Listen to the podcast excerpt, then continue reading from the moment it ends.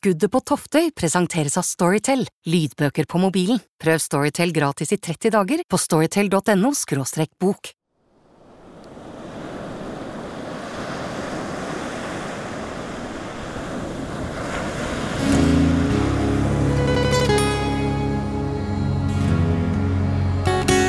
Den 2. juli 2013.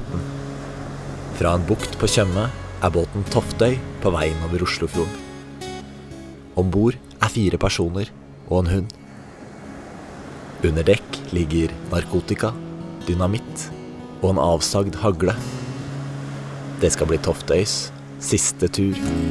Så for meg at det kom til å bli ja, en virkelig hyggelig tur. Men da tok jeg jo skammelig feil, da, for å si det sånn. Vi skulle jo bare over en liten fjord allikevel. Hørtes ikke så veldig farlig ut akkurat. Ta bom! Du har skutt kameraten min, jævel. Der ligger han helt grå i trynet. Og... Ingenting igjen av foten hans, bare beina står ut av alle kantene. Og... Det eneste han kviskrer, det er au. Det var det siste jeg husker. Jeg seila frem og tilbake fordi det var dårlig kjøre. I mitt blod. Jeg må jo få lov å si at dette er en veldig, veldig spesiell sak. Det kan minne meg litt om den der spillefilmen uh, 'Slipp Jimmy fri', for å være helt ærlig.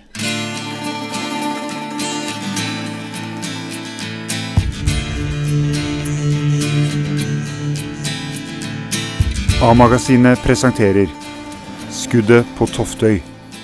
En podkastserie om et skipsforlis, et hagleskudd og en etterforskning uten svar.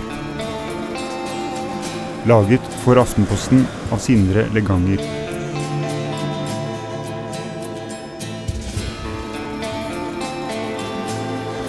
Siste episode Ved reisens slutt.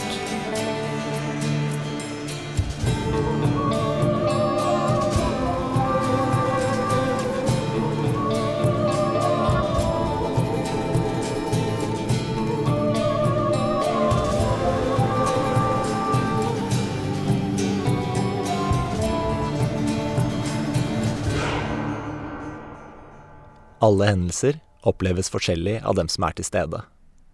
Hvis det har skjedd noe kriminelt, blir politiets oppgave å finne ut hva som er sannheten. Hvis det ikke finnes bevis, er de avhengig av det vitnene forteller, og vitnene kan både huske feil og lyve. Den 2. juli 2013 får politiet i Tønsberg en spesiell sak i fanget. Om bord i en båt i skjærgården har en mann blitt skutt i beinet av en avsagd hagle. Politiet finner både narkotika og dynamitt om bord. De tre andre passasjerene blir arrestert og sikta.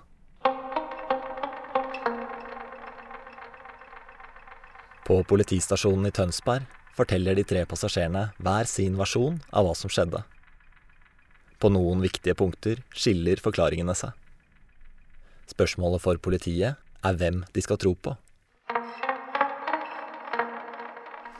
Ja, jeg er påtaleleder i den gang Vestfold politidistrikt og i Tønsberg. Og som påtaleleder så blir jeg alltid orientert om de litt større sakene som, som skjer. Ole Bjørn Sakrisvold hadde det øverste ansvaret for etterforskninga. Dette var da altså en skuddulykke om bord på en båt, og den er veldig spesiell fordi det fremgår at alle sammen er ruset. Det fremgår at det er manglende båtkunnskap. Det fremgår veldig tydelig at dette er noen som, som strengt tatt ikke kunne føre denne båten, slik virker det. Og det fremstår også som det har vært en, en disputt vedrørende hvem som skal føre båten. Vi foretok jo selvsagt pågripelse og avhør av alle sammen for å prøve å kartlegge hva som hadde skjedd. Og vi foretar alle både tekniske og taktiske undersøkelser som vi kan.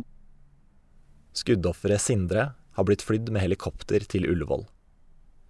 Der blir han lagt i kunstig koma, mens venstrebeinet hans blir amputert. Beinet blir pakka inn og fryst ned, i tilfelle det skal gjøres en rettsmedisinsk undersøkelse.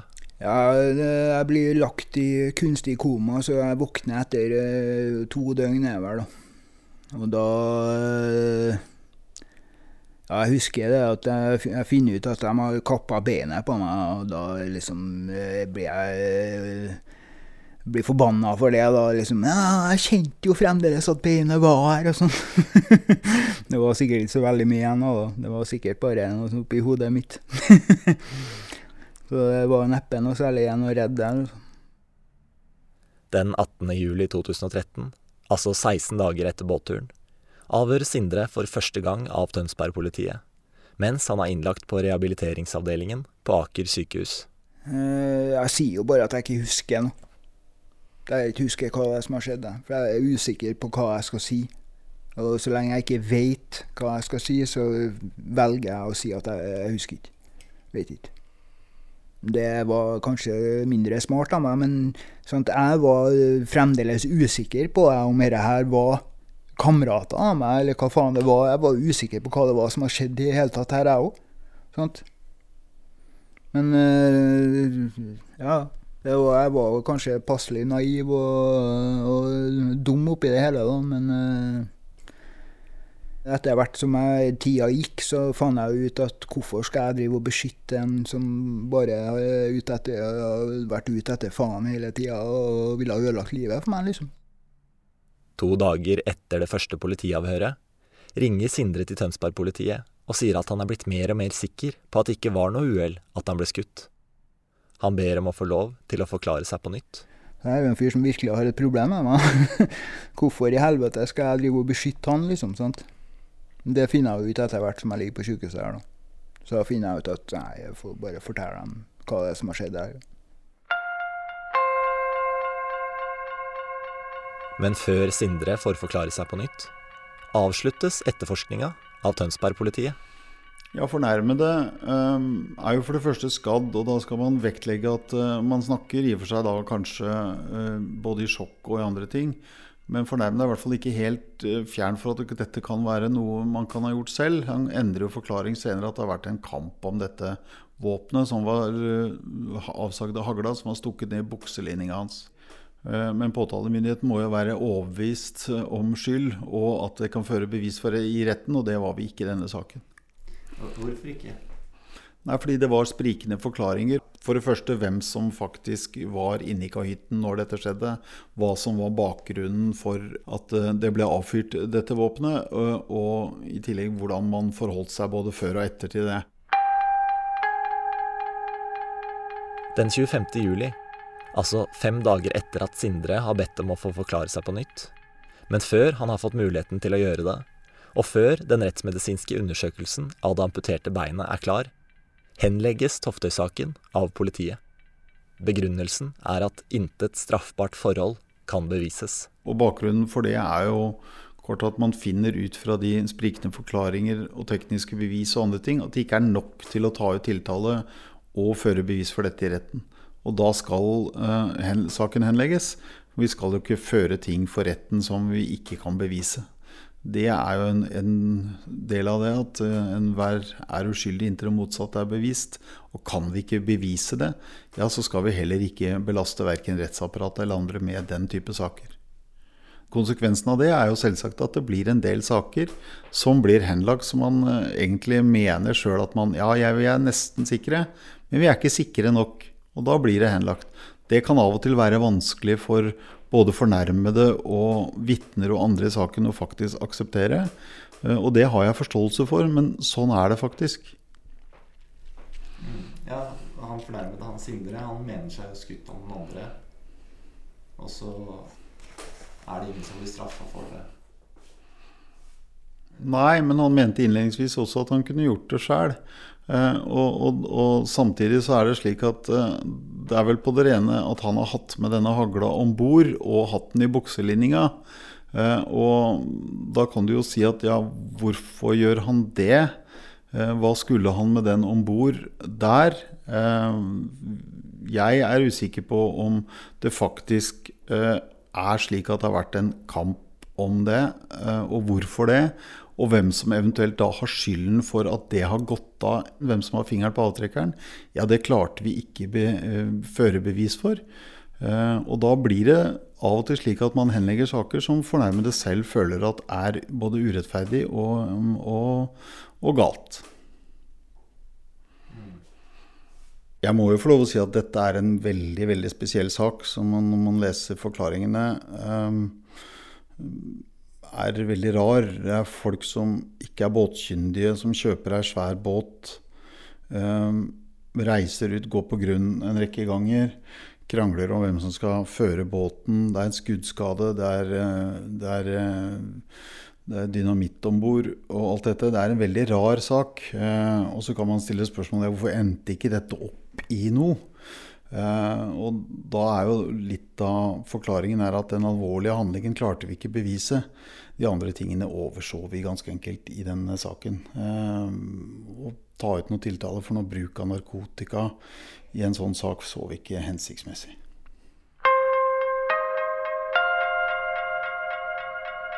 Jeg kontakter jo en advokat da. etter hvert når jeg ligger på sykehuset her. Og så begynner jo han å forhøre seg med politiet og sånn, så det jeg får vite, er jo gjennom han. Imens har Sindre blitt overført til Aker sykehus, der han får opptrening i å bruke en beinprotese. Han får utnevnt advokaten Espen Seberg som bistandsadvokat. Eh, så har jeg jo en del kontakt med han advokaten, og så viser det seg jo etter hvert at eh, han får da beskjed fra politiet om at nei, den saken der ble henlagt etter tre uker. Liksom, han, sier, han, sier jo til meg at han aldri har sett på maken. Liksom, han skjønner ikke hva som har skjedd der. Espen Seberg ønsker ikke å stille til intervju, men han undersøker dokumentene i saken. Det viser seg at den rettsmedisinske undersøkelsen av beinet til Sindre ble klar først den 29. august, altså en måned etter at saken ble henlagt. I forbindelse med etterforskning av sak med skuddskade anmodes det om rettsmedisinsk undersøkelse av amputert ben med skuddskade. Det er legen Sissel Rogde ved Folkehelseinstituttet som utførte undersøkelsen. Hun ønsker ikke å kommentere den, og viser til taushetsplikten. Sindre har gitt tillatelse til at vi kan lese opp fra uttalelsen. Det er av interesse for politiet å få uttalelse om hva slags skytevåpen er benyttet, er det mulig å si noe om skuddets retning og avstand? Er skuddskadene forenlig med at fornærmede selv har holdt våpenet? Utenpå emballasjen er benet merket med 'smitteavfall', dato 2.7.2013 og stue 10 fra Oslo universitetssykehus Ullevål. Preparatet er av et amputert ben bestående av hele leggen og foten samt de nedre 10 cm av lårbenet.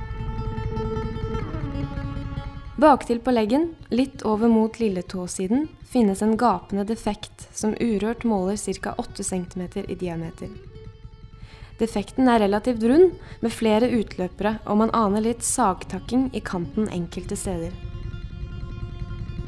På leggens forside litt over mot lilletåsiden, med sentrum 30 cm over fotsålen, ses en langstilt, nokså skarpkantet 14 ganger 7 cm stor huddefekt, med massive skader av ben og bløtvev og rikelige blodlevrer. Et stykke av skinnebenet stikker ut. Ut fra innskuddsåpningens utseende samt de tallrike metallfragmentene kan det konkluderes at fornærmede er skutt med hagle. Skuddretningen har vært bakfra, forover, litt nedover. Noen nøyaktig skuddavstand kan ikke angis, men funn av uregelmessig, litt sagtakket kant og ingen spredning av hagl tyder på at avstanden har vært kort. Det har trolig ikke vært kontakt mellom våpenmunning og hud. Ut fra innskuddsåpningens plassering og opplysninger om et våpen med langt løp er det svært lite sannsynlig at fornærmede selv har påført seg skuddskaden.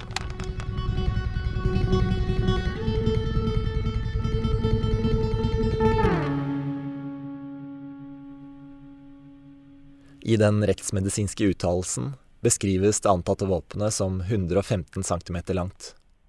Det stemmer ikke overens med det både passasjeren Anne og skuddofferet Sindre har forklart til politiet. I den andre forklaringen sin beskriver Sindre hagla som avsagd og rundt en halv meter lang. Skulle jeg først ha løyet om uh, hva det er som har skjedd her, så er det så mange ting jeg kunne ha løyet om som har vært mer gunstig for meg. Sant? Det har ikke vært gunstig for meg å ha sagt at uh, vi løy om at jeg hadde kystskippersertifikat. Altså, vi hadde med oss masse rusmidler. Jeg hadde i meg masse rusmidler her og sto og kjørte svær jævlig båt som jeg ikke hadde lov til å kjøre. Jeg hadde med et ulovlig haglgevær. Det var dynamitt om bord. Sånn. Hvorfor faen skal jeg sitte og si alle disse tingene her hvis det ikke var fakta? Også det om at den hagla var avsagd. Den hagla ligger jo på havets bunn. Sånn. Det ville ha vært mye mer fordelaktig for meg å sagt at nei, den hagla var en vanlig hagle. Sant? Det hadde den vært en halvmeter lenger. Det ville vært enda mer umulig for meg å, å, å skutte meg sjøl med den. Sant?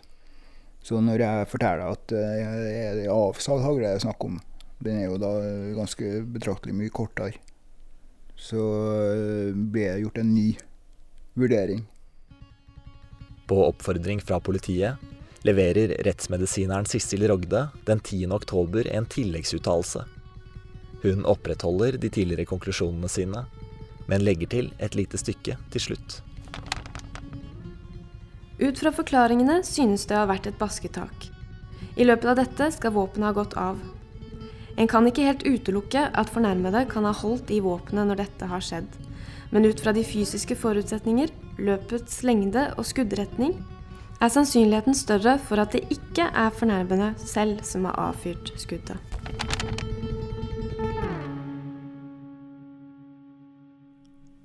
Den saken her den blir jo henlagt 25.07. Og så en måned seinere, altså 29.8, så kommer den første rettsmedisinske rapporten. Og den sier at eh, det er svært lite sannsynlig at han har skutt seg selv.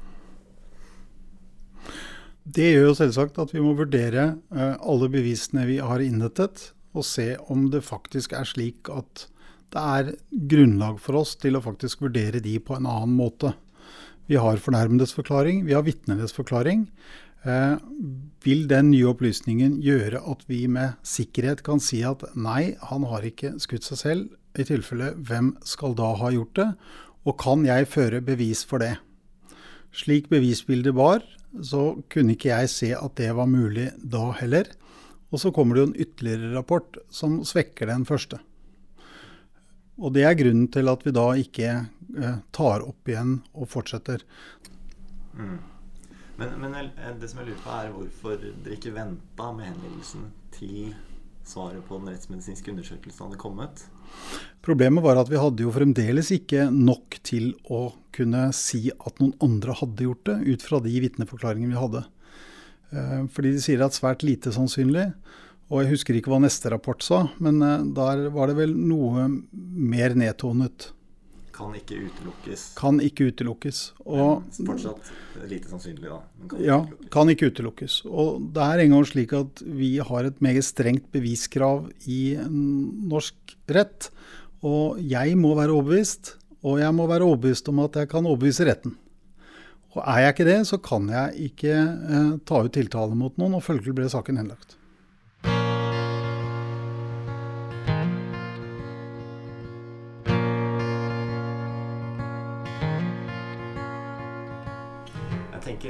Jeg bare i en sånn sak hvor du har sprikende forklaringer.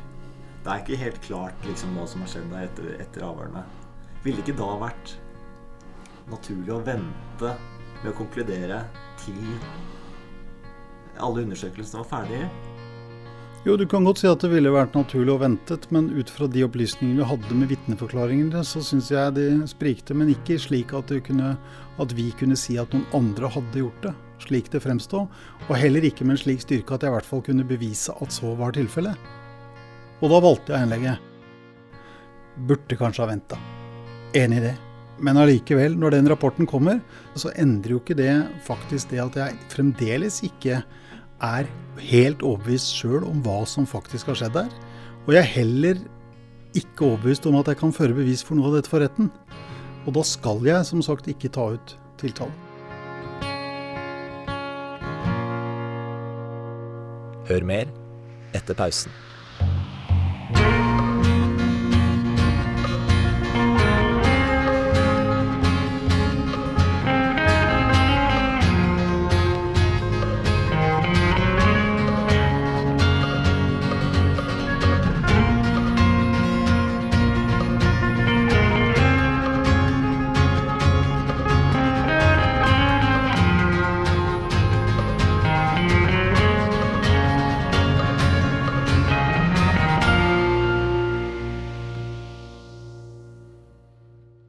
Skuddet på Toftøy presenteres av Storytel, lydbøker på mobilen. Prøv Storytel gratis i 30 dager på storytel.no – bok.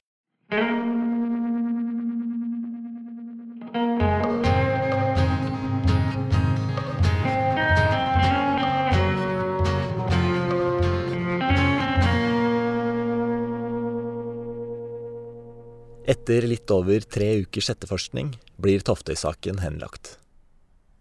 Sindre søker seinere om voldsoffererstatning, men får avslag to ganger. Grunnen er at det ikke kan bevises at han har blitt utsatt for en straffbar handling. Nei, altså øh, Det spiller egentlig mindre rolle for meg hva folk ellers tror, altså. Folk får tro hva faen de vil. Jeg vet hva som skjedde, og det tror jeg nok de andre som var om bord der også gjør. Jeg tror både Jonny og Jon Gunnar vet utmerket godt hva det var som skjedde der. De velger å lyve om det, det får de stå for. De tre andre som var om bord, får et brev fra politiet i posten, der det står at siktelsene for legemsbeskadigelse med skytevåpen er frafalt. Dermed er ikke Jon Gunnar i Stryn under etterforskning lenger. Så jeg har hatt mange rare tanker i hodet om de greiene der etterpå. jeg satt der og tenkte, for at, Men det er det det går tilbake på. Det er det at det, Å, dette er skjult kamera. Dette er faen meg arrangert. Dette der er for dumt. Dette er sånn som du faen meg ser på film. Dette der er så hinsides gale at det ikke er snakk om at dette her er virkelighet, at dette her faktisk skjer, at det er sant. Men hva hadde skjedd hvis jeg var der oppe da når dette skuddet gikk? Jeg har sittet inne ennå, da, kanskje. Ja, da veit ikke jeg hva mer skulle jeg eh, tilføre der, da skulle gi meg noe mer uh, troverdighet eller noe som helst. Jeg hadde jo på mange måter gjort alt som sto i min makt for å hjelpe. Men uh, det er vel kanskje en del av prislappen jeg betaler for amfetaminbruken min, da, som jeg selvfølgelig aldri helvete skulle rota meg borti. Jeg som er utkåret drittsekken i en historie der uansett. Sånn at uh, Det vekker jo en veldig sånn urettferdsfølelse i meg, da. For at det blir jo helt skeivt. Men hvis det er sånn det skal, skal være, så får det nå være sånn. Men, uh. Altså, men jeg tenker, Når jeg hører historien fortalt Han har sin versjon, og du har din versjon. Og en av dem må være løgn. En av dem må, mm. må være feil. Hva, mm. hva, hva, tenker du om det? Nei, Jeg veit jo akkurat uh, hva som skjedde. Det er det eneste jeg tenker om det. Ellers så tenker jeg ikke mer om det. Jeg må bare prøve å legge det bak meg og gi faen i å tenke på det. For jeg blir så forbanna når jeg begynner å tenke på det greiene. Det koker nesten over hver gang. Sånn at uh, Ja. Jeg er bare helt paff. Jeg bare skjønner ikke, jeg skjønner ikke hva det går i. Jeg eh, veit bare at jeg har gullende ren samvittighet. Jeg gjorde alt som sto i min makt for å hjelpe, og gjøre det beste ut av alt. Jon Gunnar sier jo at uh, han ikke var til stede da skuddet ble avfyrt. At han var mm. på vei opp, men ikke var til stede. Hva, hva uh, tenker du om det? Nei, altså Han, han sier jo Han prøver jo å lyge seg ut av det. Uh, det er jo egentlig kjappeste og enkleste måten å få komme seg ut av en situasjon på. Det er jo å si at man ikke var til stede. Så, men uh, det er jo uh, Altså, de fleste vil jo sikkert prøve å lyge seg ut av. Det er jo snakk om fengsel her, da. Eller å bli straffa for det, liksom. Så det er jo lite interessant for de fleste å sitte i fengsel. Men um, kan, du, kan, du, se noen grunner selv for at du skulle uh, ønske å, At det ikke liksom den offisielle historien er at du skjøt av ditt eget bein? Det måtte jo eventuelt være for å få erstatning og trygdeytelser eller et eller annet sånt. Jeg vet, faen, jeg, folk, jeg vet jo at folk har gjort uh, mye sprøtt for å få seg både trygdeytelser og erstatning og sånne ting. Det, men uh, hallo. Det, jeg, for meg så blir det litt vel drøyt å skyte av seg beinet og ligge og fuckings blø i hjel. Jeg blødde i hjel, mann. De vekket meg opp igjen, ja, men jeg blødde i hjel. Sant? Så da måtte jeg jo ha et seriøst ønske om å dø, da. Hallo, jeg hadde nettopp kjøpt meg en båt.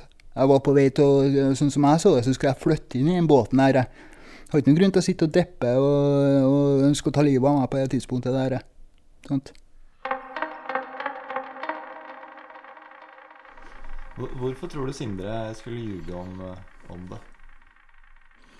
Jeg tror eh, Sindren er så forbanna skamfull for å ha klart å blåse sin egen fot med haglgevær for hele miljøet der nede som han trakka ned i Oslo. At han lyger over på meg bare for å få dette her til å se ut som en kul historie. Og fy faen, jeg er blitt skutt. Han har skutt meg, han prøvd å drepe meg. Ikke sant? For den historien, han da. Ikke sant? Og så er det da den sympatien han går der med trefoten sin og stabber den idioten. Ikke sant? Han blir på en måte både klovnen og idioten og offeret. Skjønner du? Sånn at det er det eneste jeg kan tenke. Det eneste jeg kan få ut av det. Hvis at du vurderer Jonnyen og Sindren og hun madammen der og meg Hvem syns du ender opp med den største troverdigheten?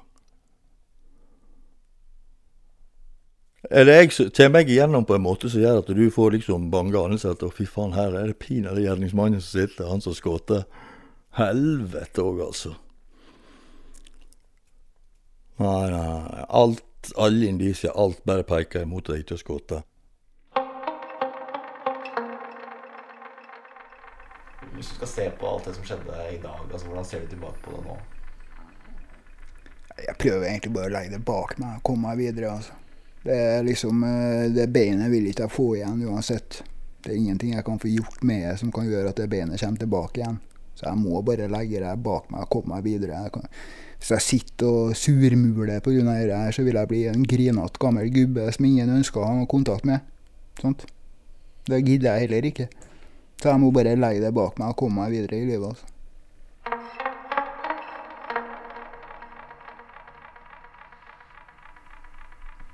Hva skjedde med Toftøy? Med båten? Det vet jeg ikke, faktisk. Jeg fraskrev meg salget, husker jeg. Mens jeg lå på sykehuset, så fraskrev jeg meg salget. Det var det siste som skjedde med meg, som jeg vet om den båten her.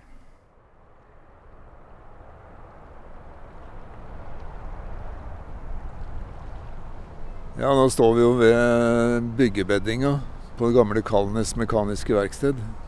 Her ble det jo bygd eh, opp til 60 000 tonnere. Havnefogden Per Svennar har tatt meg med bort til det gamle skipsverftet i Tønsberg. Verftet er for lengst nedlagt, men den gamle dokken, der skip ble satt ut i sjøen, ligger her fortsatt. Uh, og den beddinga, den er jo fremdeles Det er skråplan som går ut, sånn at man kan sjøsette båtene rett ut. Og det har vi da brukt til å eh, hugge opp bl.a. Toftøy. Toftøy var en i en lang rekke av uh, sånne gamle skøyter som vi har måttet ta oss av. Og derfor tok vi den uh, med inn til det gamle skipsverftet der og satte den på grunn i, uh, i dokka. Hvor den veltet over. Og så ga vi den til Buskerud Gjenvinning, som hugde opp båten. Helt konkret er det at man, man, rett og slett spiser seg gjennom en gravemaskin. Rått og brutalt. Så da ble han jo hugget etter hvert, da. Det var jo ikke noe særlig. Det var jo nede og Jeg så ikke på selve prosessen, for det orka jeg ikke å reise ned og se på. Men, uh, men jeg så det jo i avisen og sånn uh, etterpå. Knut André Hagen er den tidligere eieren av Toftøy. Samme kveld som han hadde solgt båten for 4000 kroner og en sykkel, ble han ringt opp av politiet, som fortalte at noe hadde skjedd om bord. Ja, hva er det han sa for noe?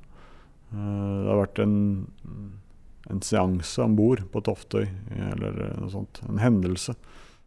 Knut André ble kalt inn til avhør, der han fortalte om handelen.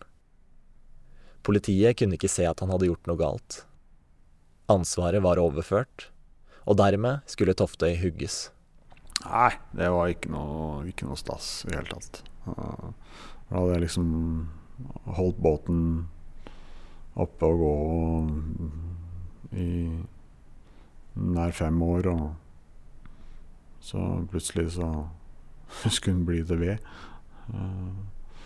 Så det var ikke noe, ikke noe stas. Så jeg har egentlig ikke noe mer å si om det. Det var bare, bare ikke noe særlig.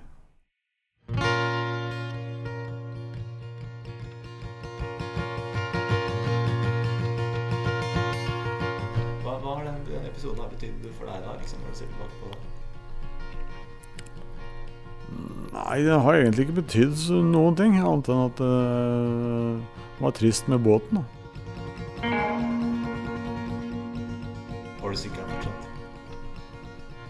Ja, det har jeg. Hvordan ser den ut?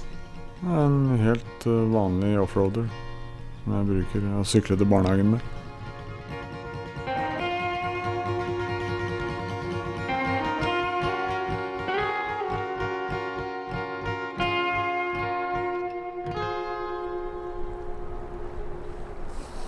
På havna i Tønsberg lener havnefogden Per Svennar seg mot bryggerekkverket og kikker ned i det gjennomsiktige vannet. Hvert år må kommunen bruke noen hundretusener på å hogge opp gamle båter som ingen vil ta ansvaret for. Når de har kommet så langt, så er det ikke noe å ta vare på.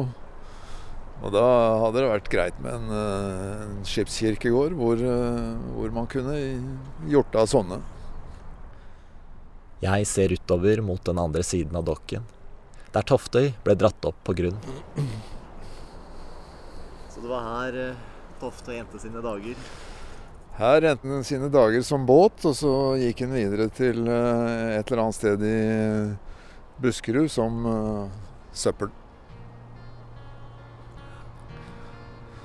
Så der er vel nå mesteparten i jord.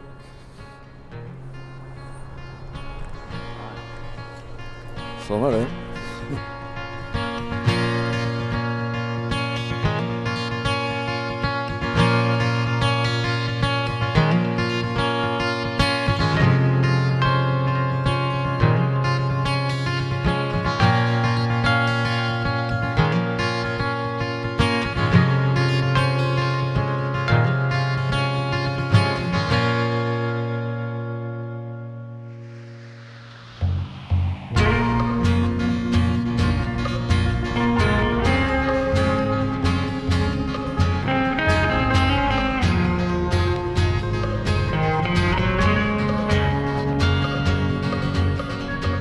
Toftøy er laget for Aftenposten av Sindre Leganger. Musikk ved Hans Kristen Hyrve.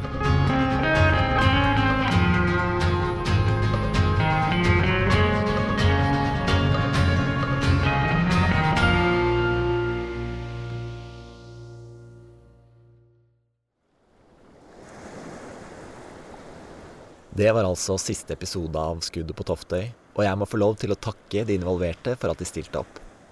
Jonny Brynildsen Sande, Jon Gunnar Oppheim, Anne og Sindre Jarl Elder. Per Børre Kiserud i Redningsselskapet og den tidligere Toftøyeieren Knut André Hagen ga oss bilder vi kunne bruke, tusen takk for det. Takk også til Arnulf Losja ved Mågerø Marina, havnefogden Per Svennar i Tønsberg, og Ole Bjørn Sakrisvold, som er påtaleleder i Sør-Øst politidistrikt. Intromusikken var Carmello Lugeri Everglades og Ivano Icardi The Duel. Resten er skrevet av Hans Kristen Hyrve. Han har forresten sin egen podkast, Til kolon, som du bør høre på. Lillian Vambeheim i A-magasinet bestilte prosjektet. Lars Halvor Magerøy leste inn tekst og politirapporter. Det samme gjorde Katinka Hustad og Elisabeth Hegstad Grønvig. Kari Einertsen og Torbjørn Kattborg Grønning sto for den digitale utforminga på aftenposten.no, og Per Byring lagde den tøffe videotraileren. Jeg må også få takke de som hørte på underveis i produksjonen og ga verdifull tilbakemelding. Alexander Andersen i Paragon Features, Amund Nitter, Miriam Lund Knapstad og Askild Matre Aasarød. Og tusen takk til deg for at du har hørt på.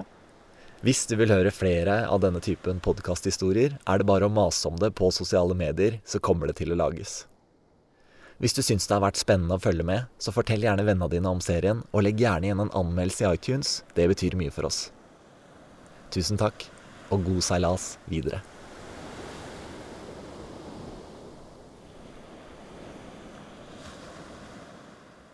Lytt til flere spennende historier i Storytel.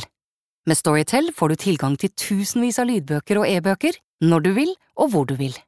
Last ned appen til mobilen din og velg mellom spennende krimbøker, fantastiske romaner og internasjonale bestselgere. Nå kan du prøve Storytel gratis i 30 dager på storytel.no – bok.